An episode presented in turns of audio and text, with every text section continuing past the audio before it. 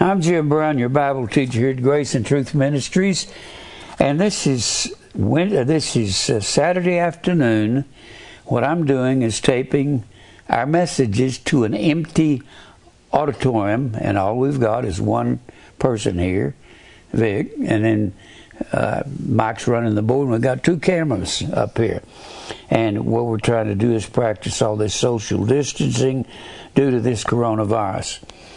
Uh, if you want one of our DVDs, you can write to us on the internet, graceandtruth.net or Jim Brown at graceandtruth.net. I'm talking to you about the preachers in America are not telling the truth.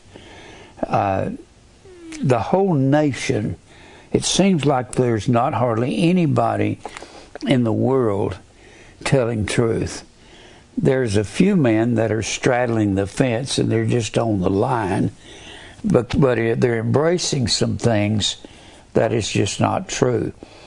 The preachers today, the reason for this coronavirus, for the pandemic, is the preachers in America. The preachers. But not just the preachers in America, it's all the preachers for the last two to 3,000 years, even back to Israel in the Old Testament. Israel kept going after these other gods, other gods. They went after the sun and the tree gods, sun and tree, and the Bible names many of them that they went after.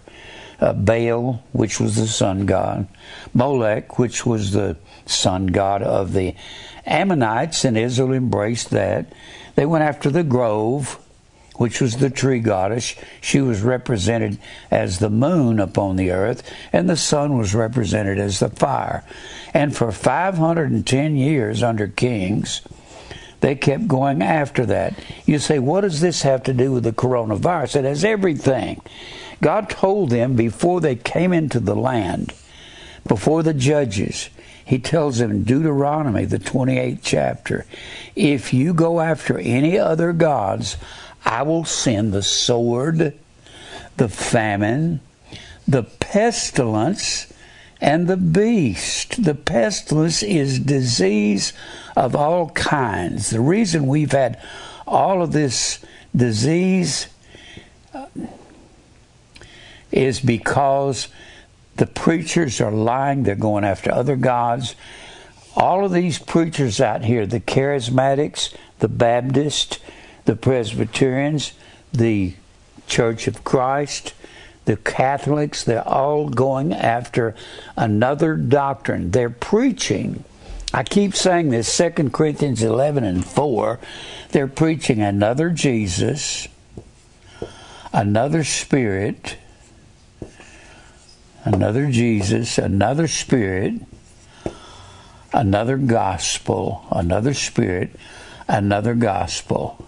And God says, when you do that, I'll bring these judgments on you, and I will carry you away into captivity with the beast, Babylon, Persia, Greece, and then Rome. And they certainly carried Israel away into captivity.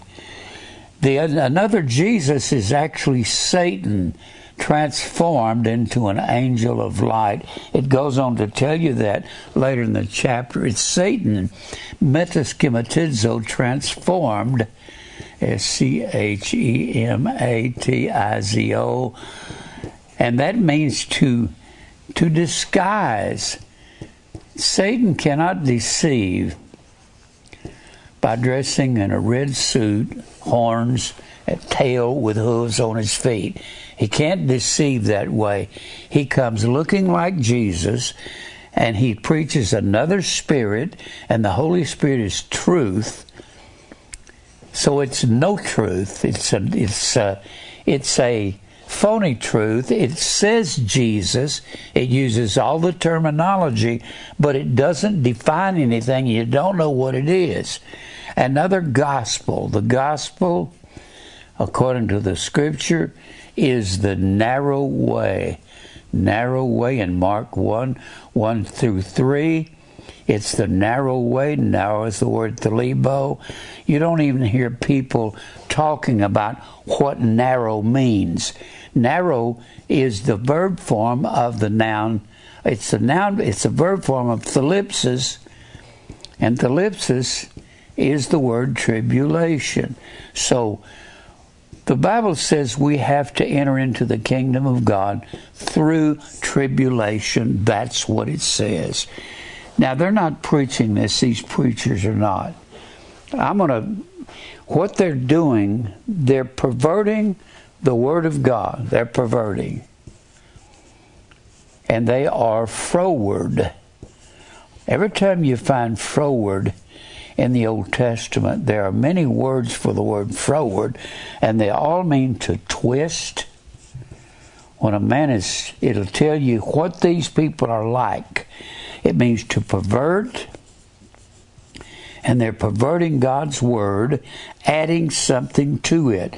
And it's so amazing to me that people don't even care what things mean when they say something. Uh, many things that people say, they say Merry Christmas at Christmas time. I was looking at one of my old tapes I did some months ago, and it had it had as a title on. I got to kind of laughing. The title said, uh, "Merry Christmas." The translation is of Merry Christmas. And when people say that, they don't have any idea what it means. They don't have any notion. Merry Christmas. Merry, when you look that up in Webster's dictionary, did you know that they didn't say Merry Christmas back before the here in America, that's something that picked up from the English. They would say Merry Christmas. And when all these movies come out about Christmas and people are running around saying that. When I was a little boy in the 40s, very people, very few people greeted one another with "Merry Christmas" at Christmas time. That was something you saw in the movie. But America has adapted to that, and when you look up "Merry" in the Webster's dictionary, it will tell you it's an old, ancient word. It means to to amuse, it means to amuse, to have fun. To have fun. And a muse comes from the word muse, M U S E, muse, which means to think or to mull over. When you muse through a book, you're thinking about it. And the alpha privative negates the word muse and it means no thinking. So Merry means no thinking. No thinking. And Christmas is the Mass. It's the Mass of Roman Catholicism. It's the Mass. Whether people like that or not, that's true. The Mass is the focal point of Roman Catholicism, and the Mass is eating human flesh. It's cannibalism. And when Jesus said, Except you eat my flesh and drink my blood, you have no life in you. But he turned, and the Catholics took that verse and said, we're going to imagine something, we want to add our opinions to what it means. So they said if you take the Eucharist and hold it up in the air, I don't know why they hold it up, maybe it gets it closer to God or something, and they utter the words Hoc est corpus eum filii, they say it turns into the literal body and blood of Christ. That's not, Jesus explained what it meant right after he said it. He said, Except you eat my flesh and drink my blood. And in John the sixth chapter, you have no life. And then he said, My flesh is meat indeed. And my blood is drink indeed. Indeed is the word A L E T H E S. It means of truth. And to eat flesh and drink blood was an ancient Jewish idiom. It meant to partake in a slaughter. And when you eat and drink of truth, and it comes, what is in your heart will come out your mouth. And when truth comes out of your mouth and you tell people predestination is true and God doesn't love everybody and Christmas is pagan, then they want to slaughter you. And the Bible says in Romans 8, eighth chapter, that we are lambs to the slaughter. So when you eat flesh and drink blood, over there in Ezekiel, Ezekiel, the 39th chapter, and in Revelation, Revelation, the 19th chapter, the Bible is speaking of the end of time in those two chapters.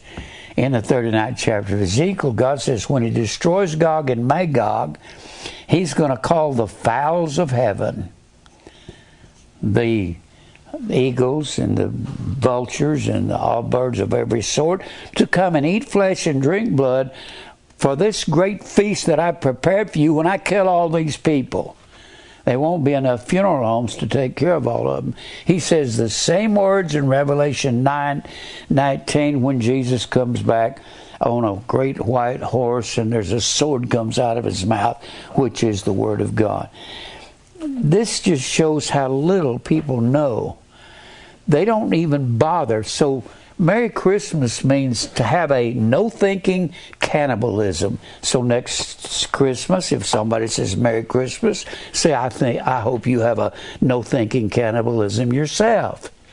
Just tell them that and see what they say. Now, I'm talking about all of these charismatics, nobody knows what baptized means. Baptized is the word baptizo and bapto. Bapto. Baptizo means to cover,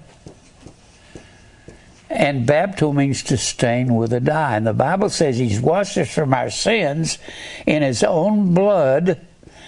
And when He washes from our sins, then we are stained and dyed with the blood of Christ. If there's one baptism, Ephesians 4 and 5, it's blood, it's not water. There's much to say on this. Baptized was originally an infinitive. That's a verbal noun. It's a noun with verbal character. An infinitive is a verbal noun. And what is utterly amazing, you can look up you can look up baptizo and McClintock Strong, and he will tell you it was a verbal noun. I know what that is. It's an infinitive. It means that there is a fluid coming from an outer source upon the subject, and it's staining and dyeing him. There's no longer a a but there's no longer a water baptism. Water baptism was a proselyte baptism. Now I'm going to talk about the proselytes this morning. I'm going to talk about the proselyte or the Pharisee, the Pharisee laws. The laws of the Pharisees, and I use that term loosely, it's not God's laws. I've never heard any preacher talk about the Pharisees. I'm talking about all these things these preachers have added to the Word of God these preachers, these charismatics will say God wants everybody rich. Then the Bible turns around and says there in Luke 6 and Luke 6 and 26, Woe to you that are rich! You've got your consolation. It's like they don't even know those verses are there. There was a certain rich man that fared sumptuously. He was had much goods, and he said, he looked over his, his goods and he says, I have much goods laid up for many years. I need to build bigger barns to lay up my goods. And the Bible says, This is a foolish man. God says, This night thy soul is required of thee. Now who will these things be? Um, then he says, A man's life consisteth, consisteth not in the abundance of things which he possesses. What you own is not riches. We're supposed to be rich in faith, rich in God's Word, and not in stuff. People don't know what tongues mean. Tongues. I'm not going to explain all this. They've added all of this to the Bible. Tongue. Tongue means it's the word either dialect, D I A L E K T O S, or it is the word glossa, Glossa means foreign language. Our word glossary comes from that. A glossary is a section of a book words. It'll explain words in the book that are foreign to the average reader. There was a different dialect of the common street language all over the world. And they had them when you went from one state to another state, they had a different dialect of the common language. That's the word that was used in Acts 2 when these Jews from every nation under heaven they were scattered because they went after all of these gods and they were all speaking different dialects. They were scattered to all the countries of the world. And so God says, What I'm going to have to do is scatter you. But I've, He gave them three laws, uh, three festivals. He gave them Passover, Pentecost, and the Feast of Ingathering. This was the first month, this was the seventh month. And the ingathering was coupled with the Day of Atonement. And so they all had to come back when they were scattered, and they all couldn't understand each other in Acts 2. And so they said, How hear we ever man in our old dialect when we were born? We've gone through all this. They teach in these churches, the churches are not telling the truth. I've gone through all of this. Let me erase some of this. And because of Israel, God says, I will send the pestilence. The coronavirus is the pestilence. It doesn't look like it's going to slow down. And I believe in cooperating with the government on trying to be able to keep safe, but it doesn't mean I believe that that the coronavirus is going to go away and that it's not of God because it is. Now, I'm not going to go through all of these things. I'm just going to tell you they they did the same thing. Israel did the same thing that we're doing today. The preachers today are adding their opinions to the Word of God. The Pharisees did the same thing. They added their opinions to the Word of God. After, I'm going to go through it again, and I'll go through a bunch of other things and show you what happened. When Israel was a nation, from 1 Samuel to Second Chronicles. You say, Jim, you keep putting that on the board. That is everything that the New Testament's about. Everything looked forward to that. That was the kingdom of God, kingdom of God, or Israel. When the Bible says the kingdom of God is now in you, that's spiritual Israel in the New Testament.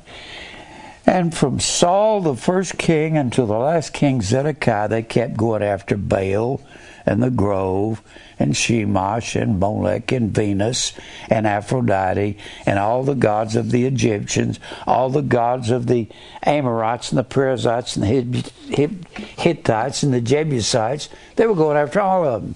God says, just for that, I'm going to scatter you. Well, he scatters northern Israel in 722 BC and he scatters southern Judah by Babylon. Northern Israel was scattered by the Assyrians. I've gone through that. By the Assyrians. And southern Judah was scattered by the Babylonians. And when Babylon, under Nebuchadnezzar, I'll just put Neb up here, when he scattered him, he took him over to Babylon, and it's about 650 miles from Jerusalem over to the Babylonian Empire headquarters at the city of Babylon. Babylonia was covering, they were ruling most of that region of the Mediterranean, and they were found on the Euphrates River there in what we call Iraq. Now, when they get over here, Here's what the Pharisees were doing. And I'm going to cover some of this. They got to Babylon.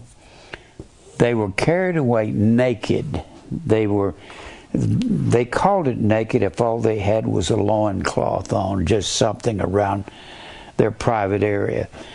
And they they carried them away into Babylon. When they got there, if they could find a rock to sit out on, that would be uh, that would be pretty good because they didn't have any place to live. They had no temple. They had no laws, nothing. So they set up a new system when they got there. They had some men with initiative and they said, let's, we got to have us a place of worship. Place of worship. And so what they did, they built the synagogue. Synagogue is not a holy thing. Synagogue. We're talking about, what we're talking about is the religion of the synagogue. Of the synagogue. Synagogue comes from sun and ago. It means to assemble or lead, to lead together. It actually means assembly of God. And that's not good. It was the synagogue, and what made it so bad is the men that were in charge of it, they twisted the Word of God. And why? You see, that was an awful long time ago, wasn't that? In 538 BC. Yes, sometime after that is when they started all this. You've got you got to go 538 years before you get to Jesus down here in Israel. Before you get to Jesus, what did he have to do, and what did the Pharisees have to do with with the synagogue? The Pharisees during Jesus' day they had their own personal laws that they had twisted when they they said we've got to get this this law from Israel law from Israel Israel and we got to translate it over to the language of the Babylonians which was a Babylonian dialect of Aramaic you had a different dialect of Aramaic throughout the world. You had a Samaritan dialect, you had dialects in Syria, and they had this Aramaic. So what they did, they translated the law. They said it was 613 laws out of the Torah. Torah is the first five books of the Bible. That's what we call Pentateuch. Pentateuch comes from pent, which means five. A pentagram is a five star, five pointed star. It comes from pent. So what they did is they translated Genesis, Exodus, Leviticus, Numbers, Deuteronomy. That's what the Torah or the Pentateuch was. So they translated that over and said they had 613 laws. And that translation was called the Targum the Targum. And they translated it over to this Aramaic in Babylon, and they, then they set up a rabbinical system, a rabbi, a system of rabbis. You wouldn't write it rabbis, you'd write rabbin. Rabbin is plural for rabbi. So they set up a system, a rabbinical system. They had a head rabbi that that corresponded to the head high priest over here. High priest. and instead of having a high priest over here, they twisted God's word and they had a religion in this synagogue with this head rabbi. And he would, what he did, he'd put his opinions on this translation, this Targum that was translated, and he put his opinion on each one of those laws as to what they meant. And they called this the traditionary law. I'm saying the same thing I said last week, but I'm leading into to, to some different things. They call it the traditionary law of Moses that was their opinions that they added to this these 613 laws they put their opinions on that. And when you are in the New Testament and you see tradition, the word tradition, it is when Paul would say, I was more exceedingly zealous of the traditions of my fathers. Paul was a Pharisee, and he practiced this traditionary law. He was killing Christians. The traditionary law is exactly in opposition to God's true law. And these rabbis said that the traditionary law was more powerful than the written law was that was given to Moses on Mount Sinai. And they called that traditionary law halakha. And then they had a written commentary, and this is something that was really, both of them were garbage. Garbage, both of them. So whenever you're in synagogue worship, you're in something that's evil, not righteous. They they built synagogues all over the world. They even put a bunch of synagogues in Israel. But there was the temple in Israel, and that was the only thing that really mattered to God. But we're the temple of God now. So this halakha was a verbal law. Verbal law. And it could only be passed down from word of mouth, and it could not be written down could not be written. This written law, this written commentary of the law, was called Haggadah.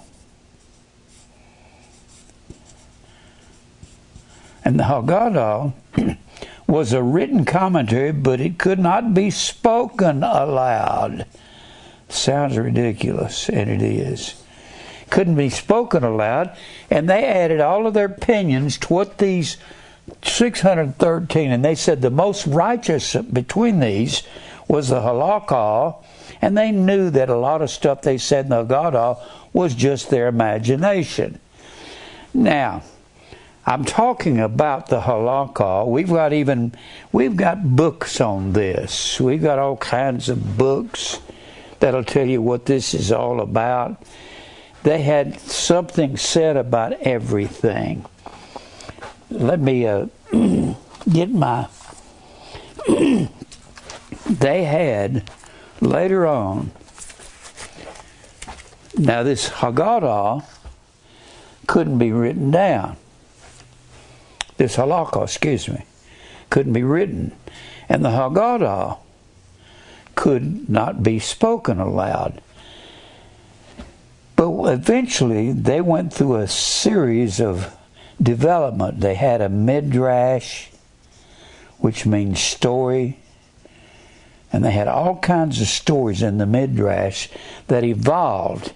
And about 200 AD, 200 AD, that's when God changed his mind and said Haggadah could be spoken aloud and halakha could be written. See, God says, I change not in any of my judgments. Change shana means to mutate or duplicate. God says you can't mutate my law, and that's what they did with their Haggadah and their Halakha. And about 200 AD, they incorporated the two, and they came up with the Talmud.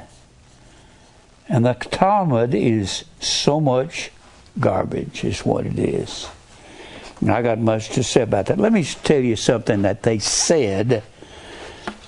Let me just talk about gleanings for a minute. Gleanings. Gleanings are what's left in a field after they after they harvest their crops. And if you drop anything when you're harvesting, you could not pick it up. The Bible says so. So they had in the Mishnah, they had what they what it meant when it talked about gleanings. You remember Boaz, when Ruth was falling behind him in a field, and he left handfuls on purpose because Ruth was poor, and he was leaving handfuls out in the field so she could come by and pick it up.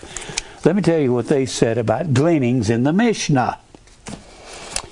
in the in like manner, if a man dedicated his produce before it had become liable to tithes and then redeemed it, it is still liable to tithes. They went through all kinds of of details about things like that.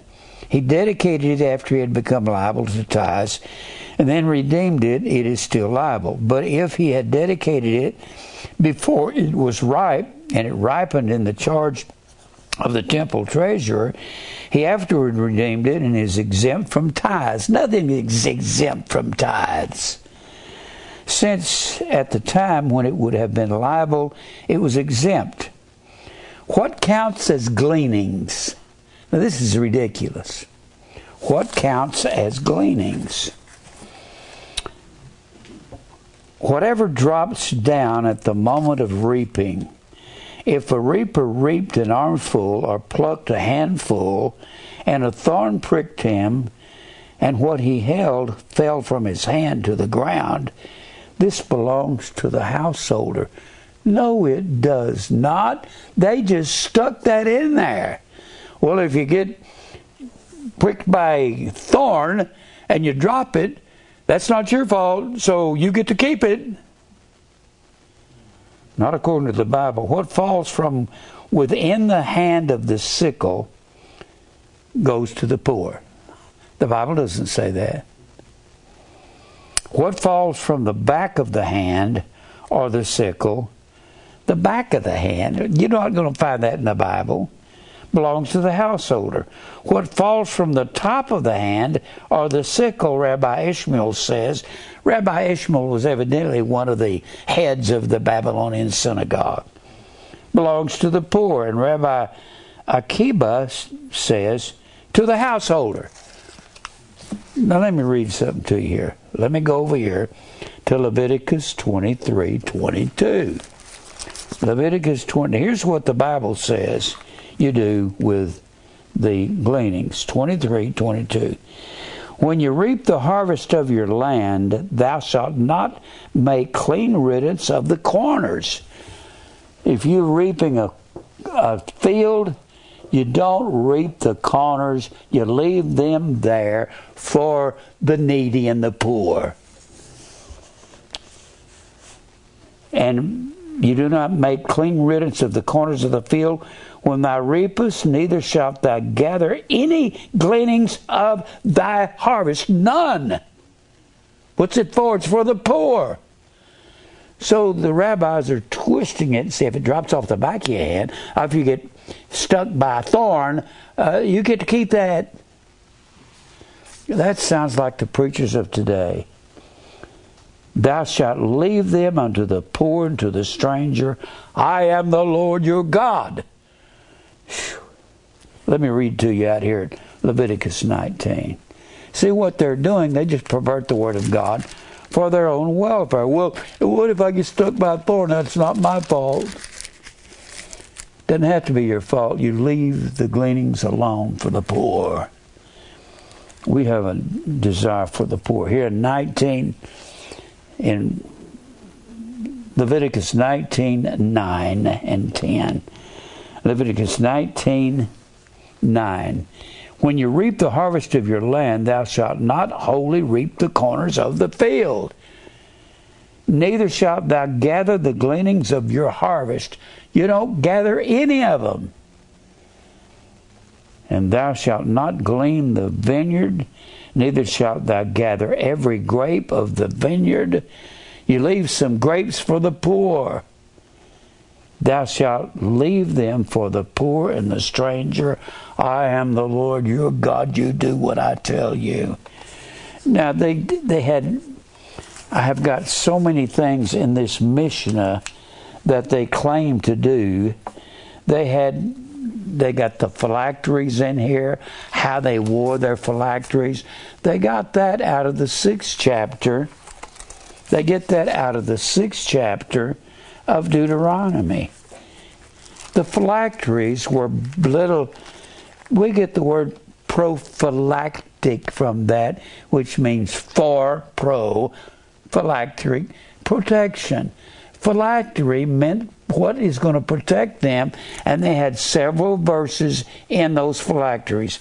They were little black boxes that they put on their forehead and on their left arm because it was closest to their heart. And they had these verses, and here's one set of verses they had in here. One set of verses. Deuteronomy 6. Deuteronomy 6 Verse 6 These words which I commanded this day shall be in thine heart, and thou shalt teach them diligently unto thy children, and shalt talk of them when thou sittest in thine house, and when thou walkest by the way, and when thou liest down, and when thou risest up. Thou shalt bind them for a sign upon thine hand, and they shall be as frontlets between the eyes. It's talking about it has to be in your mind, and whatever your hand finds to do, do it according to the glory of God. It's not talking about put a little black box with these verses on your forehead. This is what the Pharisees did. It's kind of like the Baptists stick in anything they want to. It's kind of like they came up with crackers and grape juice, and they think that they were eating that at the last Passover there's one there's one thing that I cannot grasp. The verses they use for the communion, which is not communion, they weren't doing that. The verses they use are over in the 26th chapter of Matthew, in the 14th chapter of Mark, and in the 22nd chapter of Luke, and in the 13th chapter of John. And the Bible, there's one thing they leave out when they talk about these things. They were eating the Passover, and they have got crackers and grape juice. Let me read this over here in Mark, the the 14th chapter, Mark 14. This is the thing they leave out. They say, well, they passed around a cup. The cup was the was the New Testament. I don't even have time to get into that. Testament, diatheke, means last will and testament. A testament has no force until the death of the testator. So when Jesus said, This cup is the New Testament in my blood, he's not talking about eat, drink, and grape juice. Testament means last will and testament. So he has to die about 18 hours later before the testament, before they can drink the cup, which means to undergo a death. And they meant to drink the cup the rest of your life verse 12 of, of Mark 14. And the first day of unleavened bread, when they killed the Passover lamb. I've never heard anybody read these verses at one of those communion services. Where's the Passover lamb? We need to kill that. Everything they say in these churches is corrupt. I, I want to get back to where I was last week what they did, these these Pharisees, they had this verbal law they called halakha, and they called the Haggadah, the written law, that developed into the Talmud. I've got there's a section of the Talmud in in the you just look up Talmud in the McClintock Strong and it starts in the T volume on page 166 and it goes through through 1 191 so there's there's nearly 30 pages just on the Talmud and it goes into Halakha and Haggadah. This will tell you about some of the things they wrote in this Haggadah it's uh, it's kind of an insane thing. Under Talmud, it will tell you, and I've never heard anyone preach on the perverted laws of the Pharisees. The Pharisees were the rabbis of the Babylonian synagogue. That's why they called them rabbi. The, the, the book says the Jews divided their law into written and unwritten. That's halakha and haggadah. Some Jews have assigned the same antiquity to both, alleging that Moses received them both on Mount Sinai, and that's not true. Jesus said it wasn't true. And that Joshua received the oral law from Moses. And Jesus said he didn't do any such thing. Tells us that in the fifth chapter of Matthew. And that Joshua received the oral law from Moses, who transmitted it to the 70 elders. They had to make all this up. And these again transmitted it to the men of the great synagogue. Do I believe that? I don't believe any of that the system of interpretation. They said they had to have someone interpret those 613 laws. That's what we've got in these churches. These preachers saying, I need to interpret it. I need to go to school and get me a doctor's degree so you will understand what I'm saying. And then he says, when secret meanings, hidden wisdom, deep knowledge were sought in the letter of Scripture, the Midrashim the Midrash, which was a form of development of the Halakha Haggadah, shaped themselves accordingly, and a distinction in their contents could be made. Thus, they have been divided into Halakha, the rule, and Haggadah, what is said. Legal prescriptions form the Halakha, free interpretations, the Haggadah. You could just stick what you wanted to in the Haggadah. Now, let me read some of the things to you that they would say. This would be in the Haggadah. This is equivalent to the charismatics talking about God wanting you to prosper and be in health, and they added their interpretation to what prosper means when it means well way. And there's only one way that's a well way, it's the narrow way.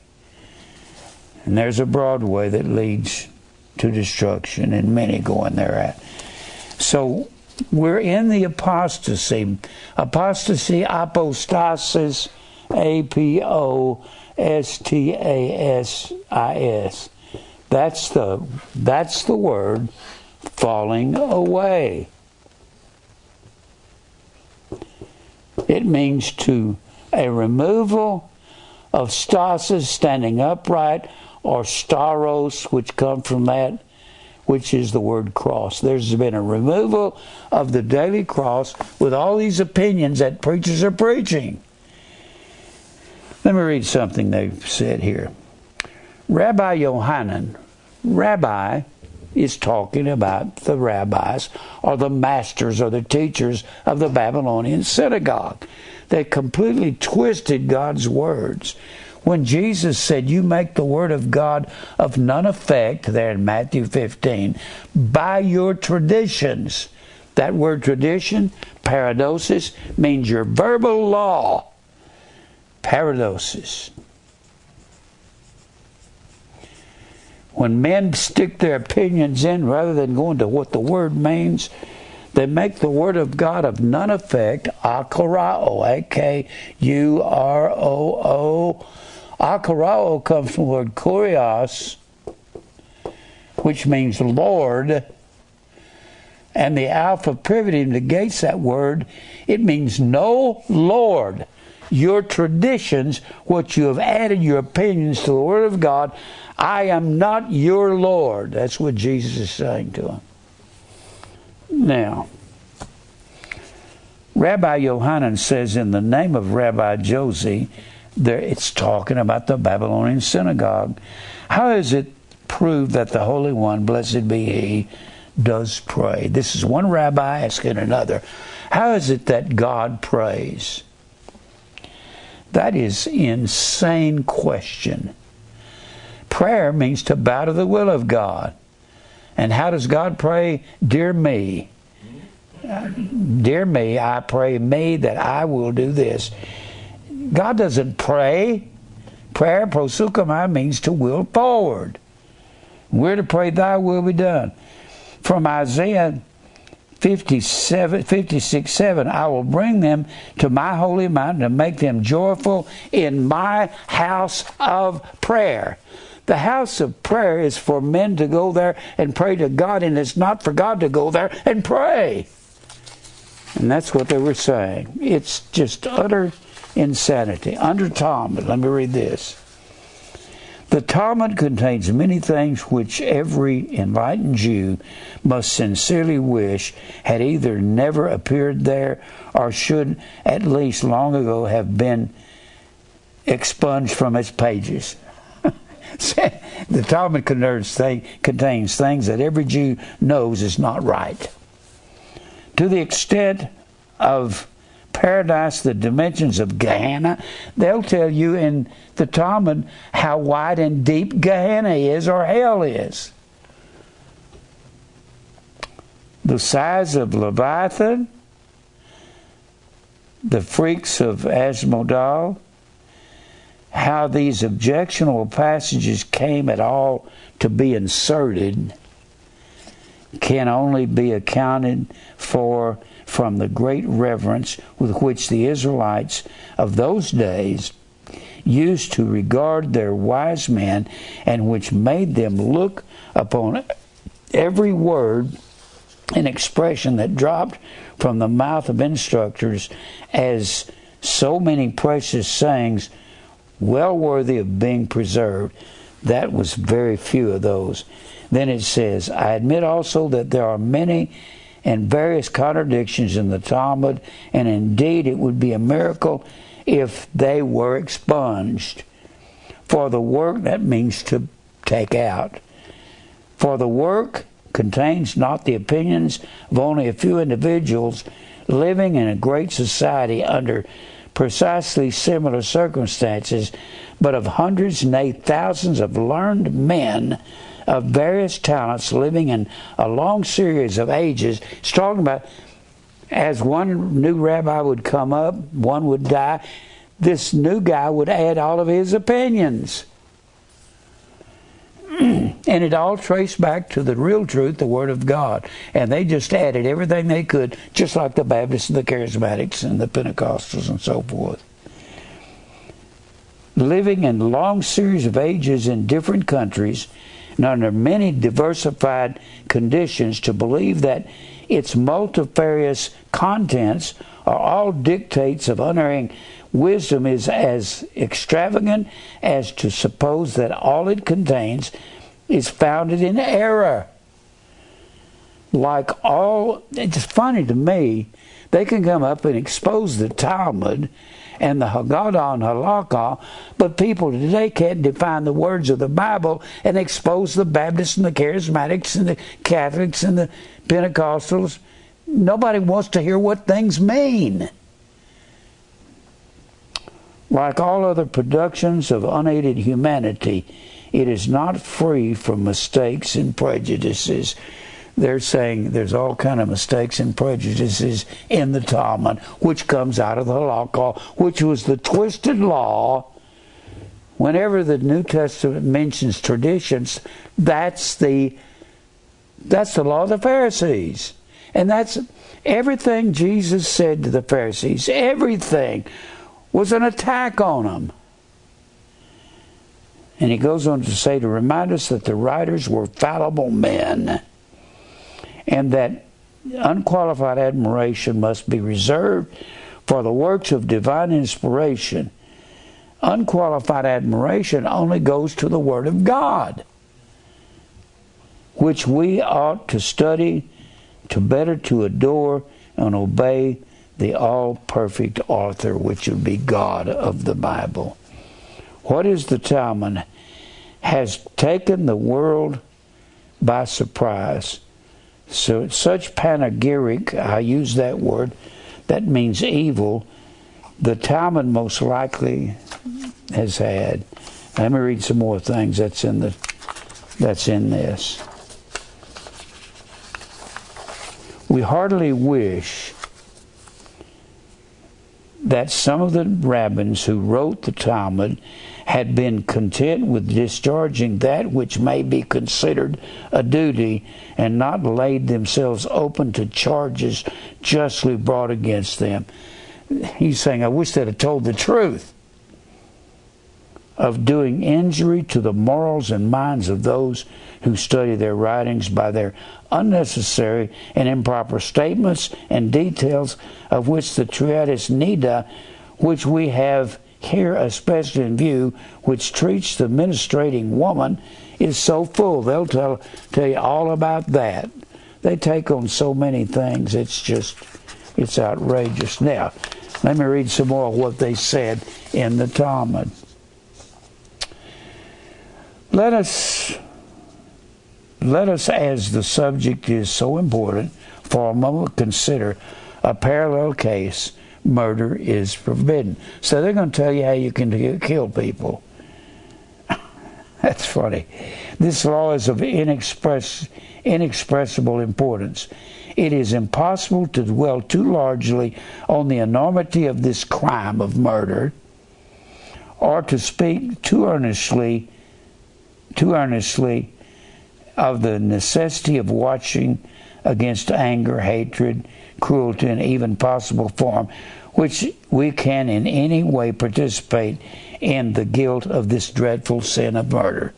So they're going to have to tell you and express to you how you can murder somebody.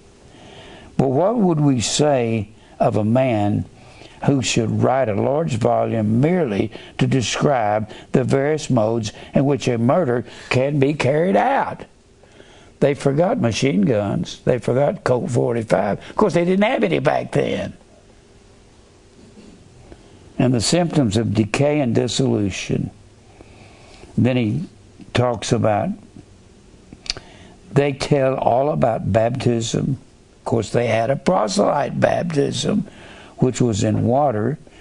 Grace, faith, salvation, regeneration, Son of Man, Son of God, Kingdom of Heaven were not, as we are apt to think, invented by Christianity, but were household words of the Talmudical Judaism, to which Christianity gave a higher and purer meaning.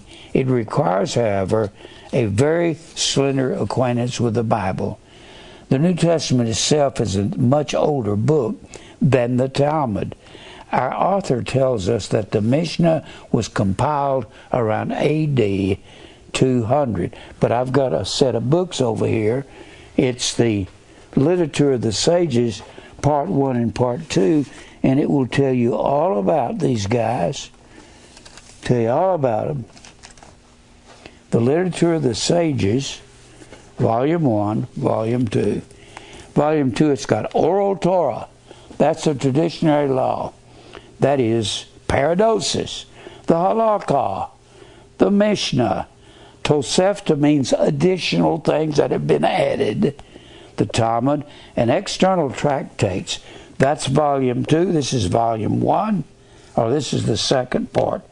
This is the second part. This is volume one. Volume two is second part. Midrash, Targum, liturgy, poetry, mysticism, contracts, uh, inscriptions, and so forth. And then you've got this set of books here. This man, Lightfoot, did the best work on a commentary that I've ever seen. He couldn't cover every phase of it because he didn't have time in one lifetime. And he was hunting in so many different areas. This is called this is a five volume set commentary on the New Testament from the Talmud and Hebraica, and he'll tell you what the Pharisees meant when they said something. Whenever I'm really puzzled over a, some verse, if if he covers uh, Matthew, Mark, Luke, and John, and some of Acts and some of Corinthians, and a few other books, sometimes I'll say, I need to go see what Lightfoot says about this, and he will have failed to deal with that particular point because he couldn't get to everything. But I've got some of the things he did get to. He's a brilliant man, lived hundreds of years ago, and will tell you all about these things. Uh, let me read a little more of this from the Talmud. Uh, some parts of the Talmud are unquestionably very ancient. They speak of the whole as a work of very great antiquity. they cannot altogether divest themselves from the fabulous notion that God gave the oral as well as the written law to Moses. And Mr. Mr. Lightfoot says that's not true. And Jesus himself says in the Bible, I did not. You got to read them all together. Let me read something to you out of out of uh, Matthew the fifth chapter, Matthew five. you got to correlate these all together when you read them. Matthew the fifth chapter,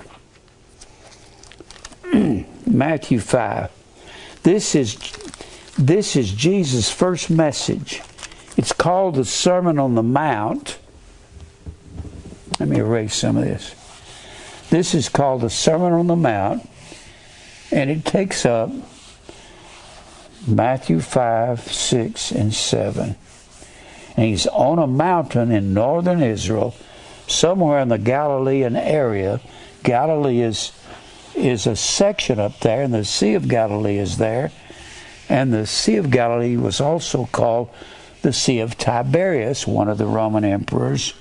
And the Sea of Galilee is up in, well, where's my, here it is.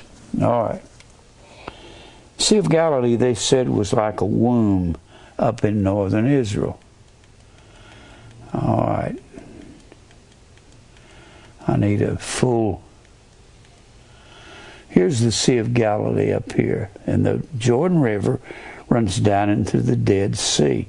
The source of the Jordan River is the Sea of Galilee. This is northern Israel, and Jesus is up here preaching on a small mountain up there, preaching to people in this fifth, sixth, and seventh chapters of Matthew. And he starts off by saying, Blessed are the poor in spirit, theirs is the kingdom of God. Blessed, Makurios means fortunate. M A K U R I O S. And he says, and poor is the word P T O C H O S. Jesus said, The Spirit of the Lord is upon me, then Luke four eighteen. For the Lord hath anointed me to preach the gospel to the poor, the emptied out. A man is empty of self, empty out. Jesus didn't come to the rich at all. The Bible says, Warn you that are rich, you have your reward. Rich men oppress the poor, according to James, the fifth chapter. They run over them, they take from them. Rich, how hardly shall a rich man enter the kingdom of heaven? Rich people, on a whole, are all going to hell. Very few rich people know God. And if they do, they don't decorate themselves with their riches and say, hey, everybody, look at me. Now he goes through the blessed are the those that mourn over sin in verse 4. Blessed are the meek, praus, P R A U S. The next verse, P R A U S, it means tame. God has to tame us because we're like wild bucking broncs and he walks into the corral and jumps on us and rides to the ground. Blessed are they that hunger and thirst after righteousness. You have to be hungry after righteousness, then you'll be filled. And he says, Blessed are the pure in heart. The only way you're pure in heart is God's got to give you a heart transplant. He's going to take away our stony heart and give us a heart of flesh. So he's talking about believers here. And then he's talking about, Blessed are the peacemakers, verse 9. He's not talking about blessed are the people that wear a Colt 45 or he's not talking about something. Great peace have they that love thy law, Psalms 119, 165. Blessed are those that are persecuted for righteousness' sake. Jesus said, if the world hate me, it'll hate you. If it persecuted me, it'll persecute you. These guys, these charismatics never preach about being persecuted. The Baptists don't preach about it anymore. They've just twisted the Word of God. Blessed are you when men shall revile you revile on anizo means to defame and persecute you and shall say all manner of evil against you. You're blessed. That's only when you start talking truth to them. Rejoice and be exceeding glad, for great is your reward in heaven, for so per- persecuted the prophets which were before you. Now I'm going to skip down here to verse 17. Think not that I'm come to destroy the law or the prophets. I'm not come to destroy. I'm not come to destroy, but to fulfill. For verily I have said you that till heaven and earth pass, one jot or one tittle will not pass from the law till all be fulfilled. I've given this to you before, and Mr. Lightfoot will tell you all about this. He goes into these verses. A jot was the yod, smallest letter of the Hebrew alphabet, just a little small letter. And then the tittle was a little marking. It was a tit on a on a letter. This right here with the tittle there is a bayeth, B E Y E T H. It's a bayeth, and a bayeth is a B. But if you knock the tittle off, it makes it a cough, a K. So one jot, one yod, one tittle will not pass from the law. That's what he's talking about. Until all is fulfilled. Whosoever thou shalt break one of these least commandments, a jot or a tittle, a yod or a tit on the Hebrew, what gets me, people say the Old Testament's done away with. What is he talking about yachts and tittles for then? And shall teach men so to do shall be called least in the kingdom of God. And the same shall be called great, and the whosoever shall do and teach the jots and tittles, the same shall be called great in the kingdom of God. For I say unto you, that except your righteousness shall exceed the righteousness of the scribes and Pharisees. Whew. The scribes and Pharisees, the scribes, Sopherth, scribe, Sopherim, S O P H E R I M.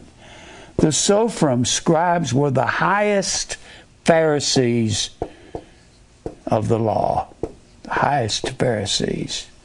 They were called lawyers. It's not talking about some guy that practices law downtown in one of those buildings. It's talking about men who would write the law all day and all night and writing out copies, and they were putting their opinions in it, their tradition. So he said, Except your righteousness shall exceed the righteousness of the lawyers and the Pharisees, you shall in no case enter into the kingdom of God. Then he says those magic words. You have heard that it was said said is that it comes from the word light. You've heard that it was said by them. Them is a pronoun. All pronouns have an antecedent. Antecedent, an antecedent is the noun or pronoun that it refers back to. Them refers back to the previous verse, the scribes and Pharisees. So, what he is saying, he's saying the them that said is referring back to the halakha, the verbal law that was only spoken in the of old time, which was 500 years before in the Babylonian synagogue. That's what it's talking about. You've heard it hath been said. But them of old time, thou shalt not kill, and whosoever shall kill shall be in danger of the judgment. Well, that's what they said. And then Jesus says, But I say, I didn't say that. See, when they said that this verbal law was given to Moses on Mount Sinai, Jesus is the one that met with Moses on Sinai. And when he says, But I say, he's saying to the Pharisees, You're lying. I didn't say that. That's not a part of the the verbal law was their creation just like these guys that create in this day and time. Prosper and be in health. Prosper is not the word prosper. It's not our word prosper. It's the word euodos. And it means well way. I wish above all things that thou mayest have a well you hodos way. And there's two ways, a narrow way and a broad way. You can't just come up and say, God wants you to prosper and have lots of money. It has nothing to do with money. Has to do with the tribulation way. Narrow is the way that leads to eternal life, and only a few will find it. I'm afraid the charismatics are not going to find it. so, that's the narrow way. Now, let me see, where was I? All right. 22. 22, okay. But I say, they had a lot to say about people. They said, everything Jesus said to these guys was to correct their halakha. Everything. When he said, But I say, what he's saying is, I was God on the mountain with Moses, and I didn't say that. That's what he's saying. But I say that whosoever is angry with his brother without a cause shall be in danger of the judgment, and whoever shall say to his brother, Raca, which means an empty headed fool, shall be in danger of the council, which is the Sanhedrin, that circular judging council in Jerusalem. And whosoever shall say, Thou fool, shall be in danger of hellfire. Now, my mother in law, I would say some preacher was a fool, and she'd say, before she passed away, she said, go to hell calling a man a fool. That's not what he's talking about. What he's saying, you have to realize who he's talking to. He's talking to the poor in spirit, he's talking to the meek, he's talking to the peacemakers, he's talking to those that mourn, and he's saying to them, Whoever says you're a fool for being poor in spirit, for mourning over sin, for being a peacemaker, for being meek, they're in danger of hellfire because they don't believe what you're believing, blessed ones. That's what it's saying. So, I want to give you, I want to get on down through here. He says this several times. He says, here in verse 27. You have heard that it hath, that it was said. That's a reference to the halakha. You've heard that it was said by them of old time, Thou shalt not commit adultery. Now, what people say, these preachers say, well, adultery is messing with somebody's wife, or you're married and you go and mess with some other person. But the next verse says that's not adultery. Next verse says, But I said to you, Whosoever looketh on a woman to lust after her hath committed adultery with her already in his heart. And it says nothing about fornication. Fornication, we think, is between two unmarried people. But this says it's adultery even if you just look at another woman and want to have her. That's adultery. Boy, doesn't that hit us all. Then he says down here in verse 31 It hath been said, it said in the, this is Jesus' first message. He is going after the Pharisees. They had, Mr. Lightfoot will tell you all about this.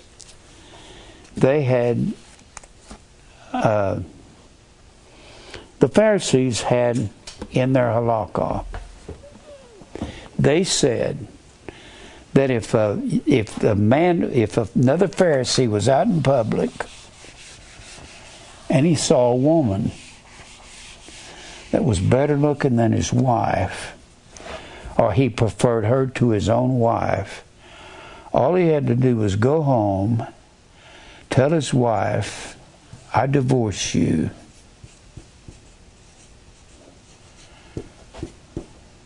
get out. In order to divorce, they had to have what's called a gittim, G I T T I M. For short, they call that a get. That was a bill of divorce. And if you had no bill, the word bill is the word biblios. Biblios is our word Bible. It means book. They had to have a paper of divorce in order to have what that did, what that did, that divided equally the estate. Women had no rights in the first century, and they had to divide equally the bill of divorce. It had to say in it, had to say, it had to say, you get one half of everything I own. Only the man could grant the divorce. And uh, he and if a woman is going to be divorced, she had the bill of divorce so she could go and be married to another. I didn't make this up. That's in Deuteronomy 24. Let's look at that. What Jesus is referring here to here in verse 31 and 32, he's referring to Deuteronomy 24. Let's look at that. Deuteronomy 24.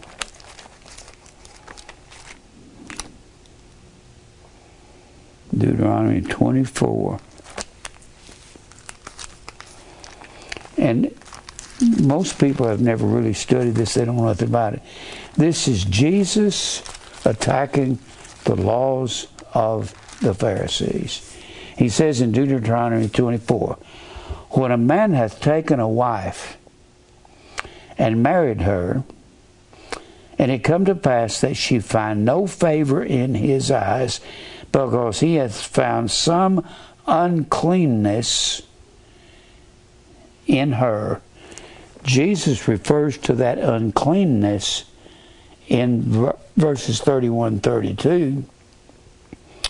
It hath been said, Whosoever shall put away his wife, let him give her a writing of divorce.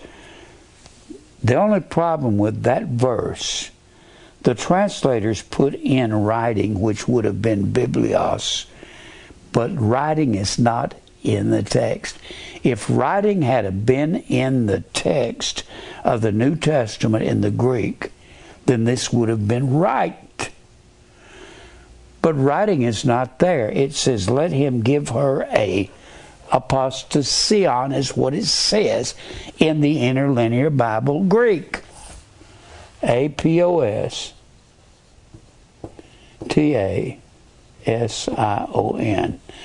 That comes from the word apostasy, A P O S T A S I S.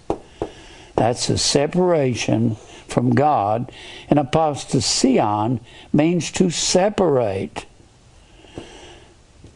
So Jesus said it had been said by the Pharisees, by the by the Pharisees of old time, when the rabbis of the Babylonian synagogue, it should have read, where was the mistake made here? It was made by the translators of 1611. They put a word in here that's not there in the original text. What they said was let a man separate from his wife and say, Get out. That's what they said. They did not say, Let him give a writing of divorce. I hope you can understand that. They didn't say what it says here. Writing is not there. Writing, which would be biblios, is not there. Jesus said, They say, in Deuteronomy 24, if a man if if a man shall put away his wife, let him give her a separation. That's what the Pharisees said. That's what the rabbis of the Babylonian synagogue says. Writing is not in the original text. But you've got that in the original text. But I say unto you that whosoever shall put away his wife, he's talking to the Pharisees, saving for the cause of fornication. So he's talking about this woman over in Deuteronomy 24 was caught in fornication. If she was, according to Leviticus, the 21st chapter and other chapters, she was supposed to be put to death unless she was repentant. And it looks like it's talking about a repentant woman in that 24th chapter. Let me read that again. When a man has taken a wife and married her, and it come to pass that she find no favor in his eyes, because he hath found some uncleanness in her, then let him write her a bill of divorcement. It doesn't say let him put her to death, so evidently she has repented. It's just like David. He committed murder and adultery. According to the law, he was supposed to be put to death unless he repented. And he did repent. He said, I alone have sinned. And give it into her hand, back to Deuteronomy 24. Give it into her hand and send her out to his house, out of his house. And when she is departed out of his house, she may go and be another man's wife. People say you can't get married again if you're a Christian. Yes, you can. If the woman can get married, can the man get remarried? Yes. This is some imagination that people have come up with. And if the latter husband hate her and write her a bill of divorce and giveth it into her hand and sendeth her out of his house, or if the latter husband die, which took her to be his wife, her former husband, which sent her away, may not take her again to be his wife. After that she is defiled, for that is an abomination before the Lord, and thou shalt not cause this land to sin, which the Lord thy God giveth thee for an inheritance.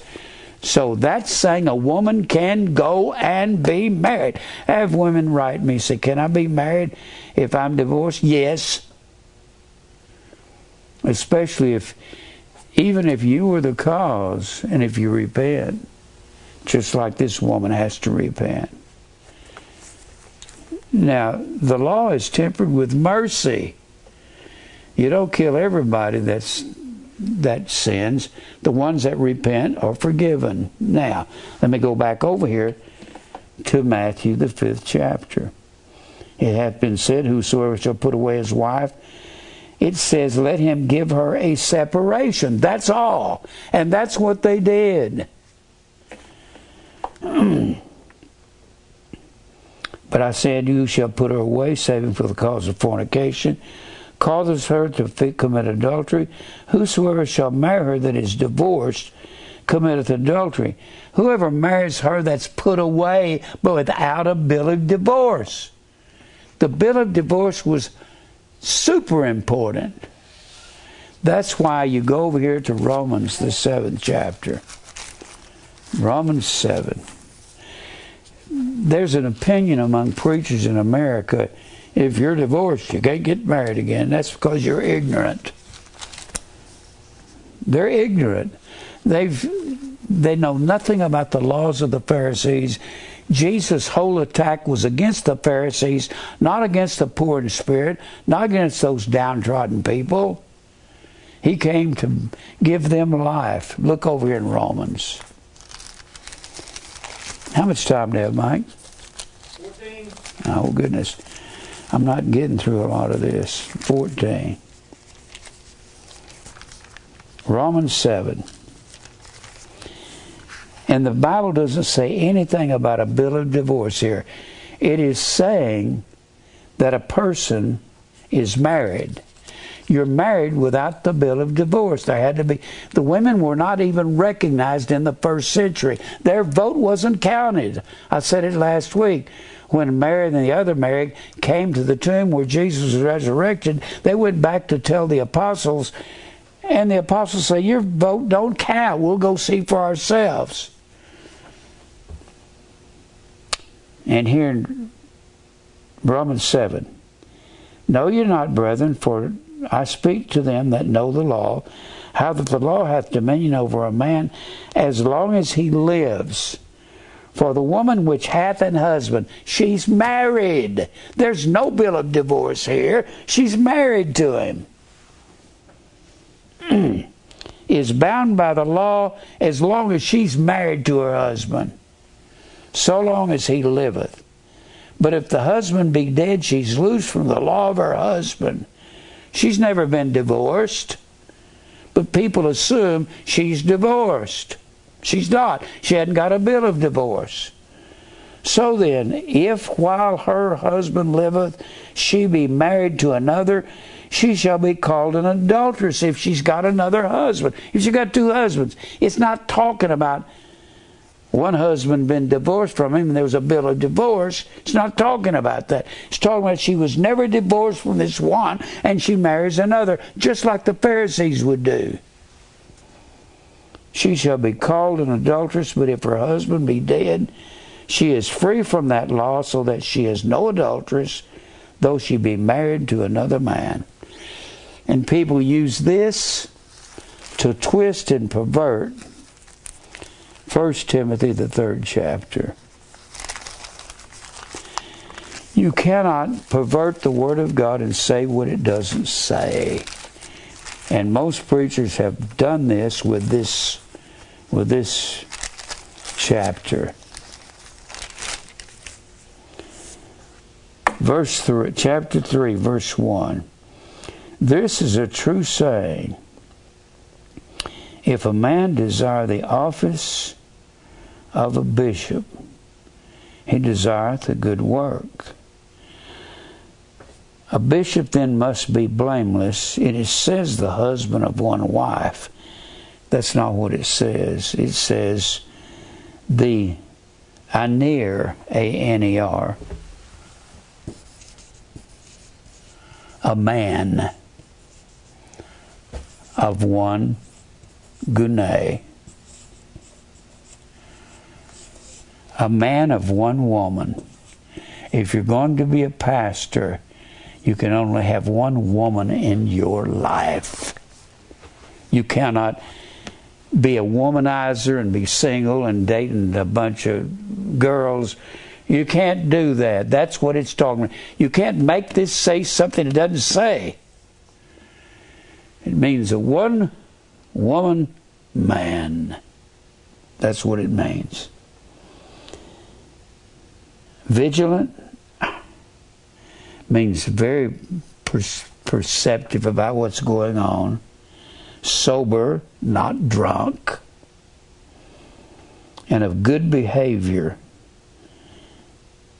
given to hospitality, apt to teach. A man has to have an aptitude for teaching. All these preachers in these churches around America should resign. They have no aptitude for teaching, they don't define anything.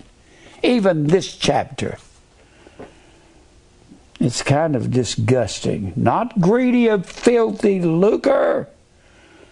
Kenneth Copeland says he's worth over a billion dollars. Now, what is a preacher doing with a billion dollars when there are people starving to death out there in his so called congregation? Patient, not a brawler, not covetous, one that ruleth well his own house, and you can't do that with two or three women in your life. Having his children in subjection with all gravity, for if a man know not, this whole thing is about a man with one woman being able to rule his house properly. If a man know not how to rule his own house, how shall he take care of the church of God? He can't be a novice a neophyte. He can't be a beginner to be a pastor. These preachers that want to pastor, I've had boys come in here say, I'd like to preach. Should I be a preacher? I said, No. You don't know nothing about the Bible. You want to be you want to be a pastor without having studied. I studied for I studied for 30 years before I ever started this church. Before I ever became a pastor here. You have to be able to give advice. I've said this before. What would you say if somebody called you from New York, and I've had this happen, and said, I really love Jesus with all my heart, and I want to live for him, but I'm a homosexual? What would you say? You're going to jump their cage and say, You don't need to do that. That's a sin. And neither, that's not a way to talk to somebody. You have to say, I don't know what that's like. I don't know what it's like to desire a man. And we, you need to pray about this. You can't just come up and jump somebody's case. Now, let me give you some more on this marriage thing. It's not what people think. Romans 7. Look over here in 1 Corinthians 7. Do I have any time left? 7. 7. All right. 1 Corinthians 7. 1 Corinthians 7. And the Bible says, in verse 10 Unto the married I command, yet not I, but the Lord, let not the wife depart from her husband. But and if she depart, let her remain unmarried, or be reconciled to her husband, and let not the husband put away his wife. Put away means to just separate from her. But to the rest speak I, not the Lord, if any brother hath a wife that believeth not, and she be pleased to dwell with him. Let him not put her away. That pleased to dwell doesn't mean if she wants to stay. That's word soon eudokeo.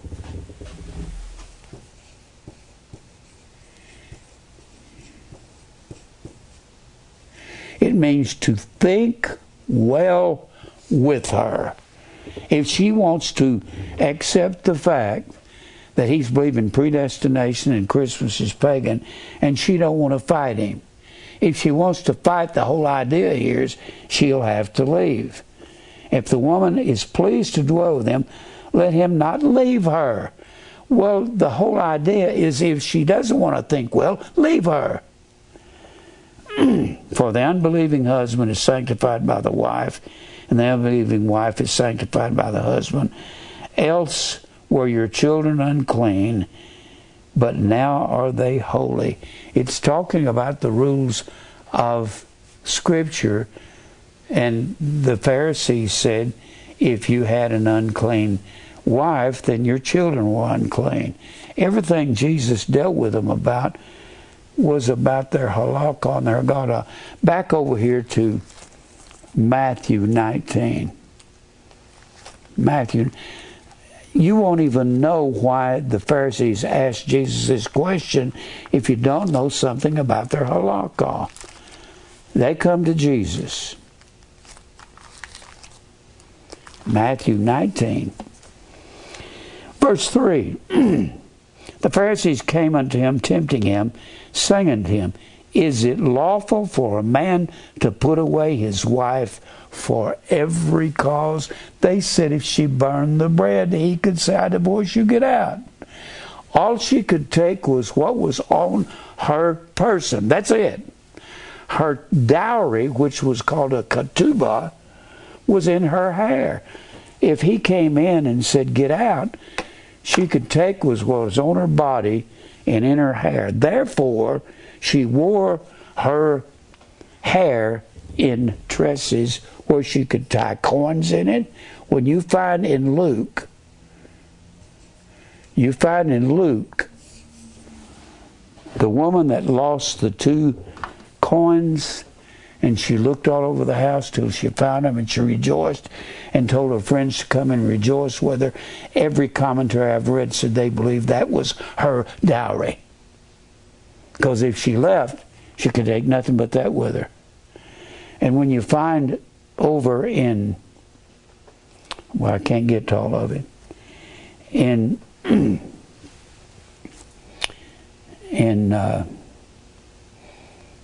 1 Corinthians 11, where does not nature itself teach you that it's a shame if a man have long hair?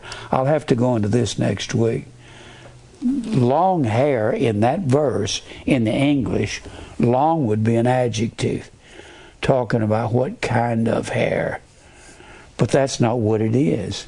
It's the long long is a verb. It means to long her hair. It comes from the word adorn. Adorn, let a woman be dressed in, adorn herself with modest apparel. It comes from the word, it comes from the word cosmos or cosmon or cosmeo, which is the word cosmetic. Got a word cosmetic from that. And we get the word come from that. And that's our word comb, meaning the hair. And komedzo is the word long. It means to lengthen the hair in tresses. It's a shame.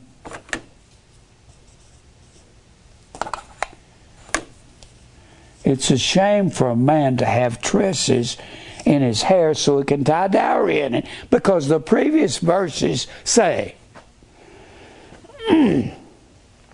previous verses say the head of man is Christ, the head of woman is man, and it's a shame for a woman not to cover her head. It don't mean put a doily on her head. It means when she goes to pray to God to cover her head, which is the man, and go to his head, which is God. That's what it's talking about. It's not talking about put a doily on your head. it says the head of the man is God. That's Christ. So when a woman prays, she's to cover her head, which is the man and go to his head, which is Christ or God. That, that amazes me. I heard a preacher preaching the other day on that, and he's and he's going in circles about having her head covered and how that was the even if that was the custom that's not what 1 corinthians 11 is talking about i'm just astounded people can read that and they can't figure out what covering the woman's head is when it says it, it, like it doesn't make sense. I would have you know that the head of every man is Christ, and the head of the woman is man, and the head of Christ is God. And every man praying or prophesying, having his head covered. What's his head? Christ. You don't cover up Christ when you're praying. Dishonors his head, dishonors Christ. But every woman that press and prophesieth with her head uncovered dishonoreth her head. She's got to cover her head, which is her husband.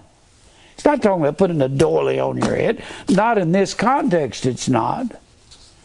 Then it goes on down there and says, says, doth not nature itself teach you that is that it is shame if a man have komao hair, if he's lengthening his hair so he can tie a dowry in it.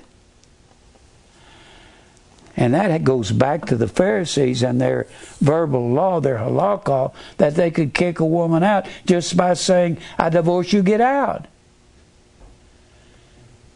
And that's why they asked Jesus, could a man divorce his? And they say something, they say, and they asked Jesus, I'm out of time. They say unto him, Why did Moses command to give a writing of divorcement? The word writing is there. They said it right here. And they didn't mess up on that. When they said writing of a divorcement in Matthew the fifth chapter, writing is not there in the original text. I've run out of time. Sometimes when I preach on this, do I believe you can get married after you're after you've been divorced. Yes, if there's if there's a bill of divorce, there has to be an equal division of the property, and then a person can go and be married to another. I, I don't even understand the way America has twisted God's word. I'm out of time. I just barely got started on this. Let's pray. Father, thank you for truth. Thank you for everything that you do. Thank you for the trials we go through. That's part of our eternal inheritance, our what we're supposed to go through as we go to heaven. Fight our battles. Open up the doors for this ministry, and we'll give you praise for everything in Christ's name. Amen.